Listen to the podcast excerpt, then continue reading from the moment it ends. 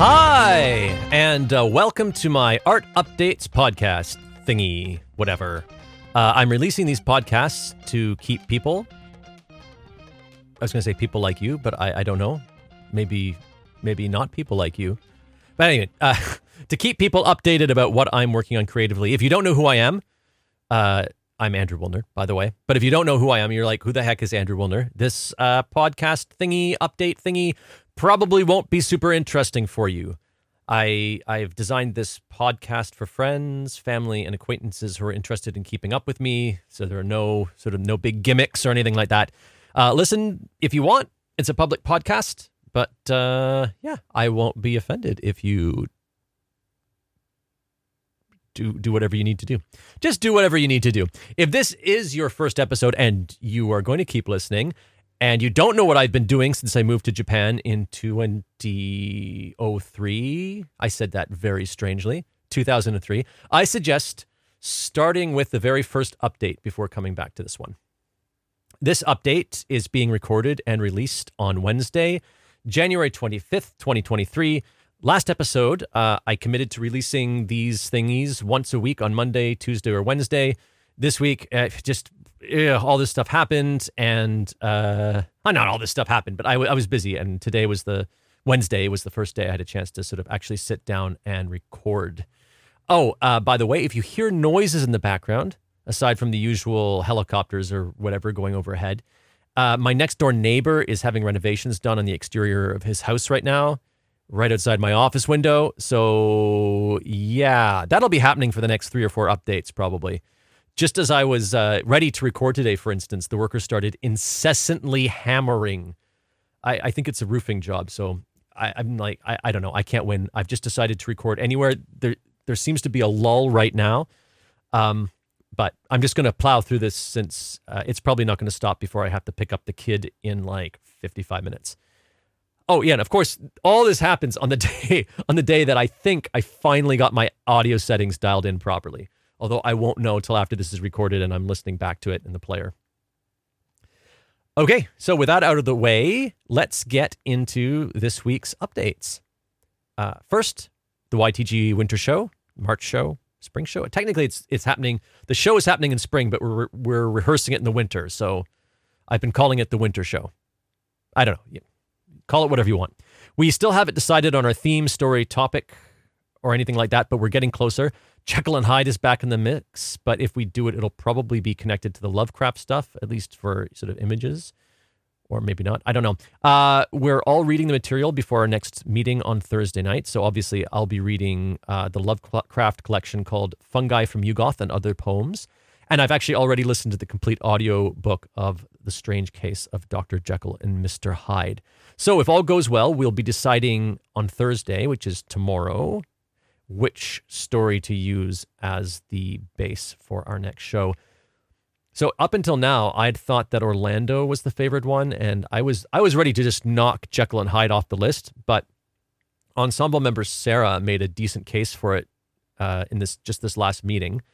The issue of dual personalities is is really relevant to Japan for one thing, and uh, of course, we can use the sort of uh, doc, the doctor, the cabinet of Dr. Caligari imagery that I was rather hot to try out. So, yeah, I also have a few ideas for it. I just, uh, for instance, how you know Dr. Jekyll or a Jekyll figure can represent, uh, say, a system that oppresses but is separated from the violence that it inflicts. So, uh, imagine a genteel politician who, who can't abide swearing and coarseness and yet passes laws and makes policies that result in a bloody coup or a putsch in some faraway country. And that soldier who, who murders a child in that country, it, that would be Mr. Hyde. But he has been enabled and, like, maybe even you would say created by this sort of Dr. Jekyll politician figure. Yeah. So, uh, just as an example. And uh, we've actually agreed to strike Frankenstein off the list, which is surprising. Uh, yeah, I you know last week I would have said Frankenstein was the was the number two contender there. Uh, so Orlando remains the number two contender, and then we've still got those H.P. Lovecraft poems floating around. Other than that, my week artistically has been focused, at least from Sunday, has been focused on the new YTG intern Tatiana, who flew in Sunday morning. Uh, she's from Australia, and I spent actually Saturday evening, most of Sunday, and Monday, uh, dealing with uh, issues and getting her installed into her room at the share house near the theater. Uh, YTG ended up having to pay for a bunch of things that the landlord really oddly hadn't provided. So, bedding, a mattress, for God's sake, uh, bug spray, don't ask, and uh, a few other things. But you ended up taking basically a good chunk of uh, of my Sunday. Well, in any case, uh, the intern seems nice and she seems really on top of things. So I'm looking forward to starting rehearsals in February. What else? Oh, okay. Yeah, I went to a production of Oleanna on the weekend, uh, just a couple of local actors in a tiny venue, and I was happily surprised that it didn't suck, actually. And you know what? If you're familiar with Oleanna and you haven't read it in a while, I suggest you revisit it. Uh, I was expecting something that felt really, really dated, and it does in some ways. Uh, but I feel like the meaning of that play has unintentionally shifted a lot since it was written. Like almost, I think exactly 30 years ago. I think it came out in 1993, and it's it changes it changes some of the the balancing between the characters. I think to to think of it think of it in a in a modern context. So, uh, yeah. Oh, something something else I forgot to mention last time. It's been this has been sort of uh, brewing for a while. I'm working on setting up a photography class that might become a series of photography classes if it goes well. So the idea is to teach the basics of composition to a group of elementary school age kids, and then I might be able to spin off another one as well for the parents, where I we talk about more specifically sort of portraiture, like you know, because my thing photographically is doing kids' portraiture, so it seems like a reasonable thing to teach to parents. Maybe not from a business continuity perspective, but from a thing I can teach perspective, it is.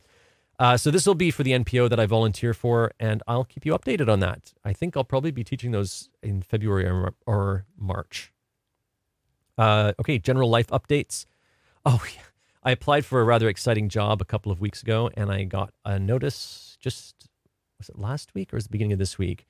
I yeah, I think might have even been the weekend. I just got a notice that I wasn't even going to get an interview, and uh, given that I spent an entire day tweaking my video and photography portfolio, I was I was disappointed, and yeah, I just I was a little bit surprised. I thought my work was good enough for the. I thought I thought I was a good fit artistically for the position, but yeah. Well, anyway, I'll, in the meantime, I'm gonna have to find some. I'm gonna have to find some freelancing work anyway to get to tide me over until the voice acting work I've I've booked in the spring. Okay, uh, so that's it for this week. I will catch you in five to seven days. Andrew out.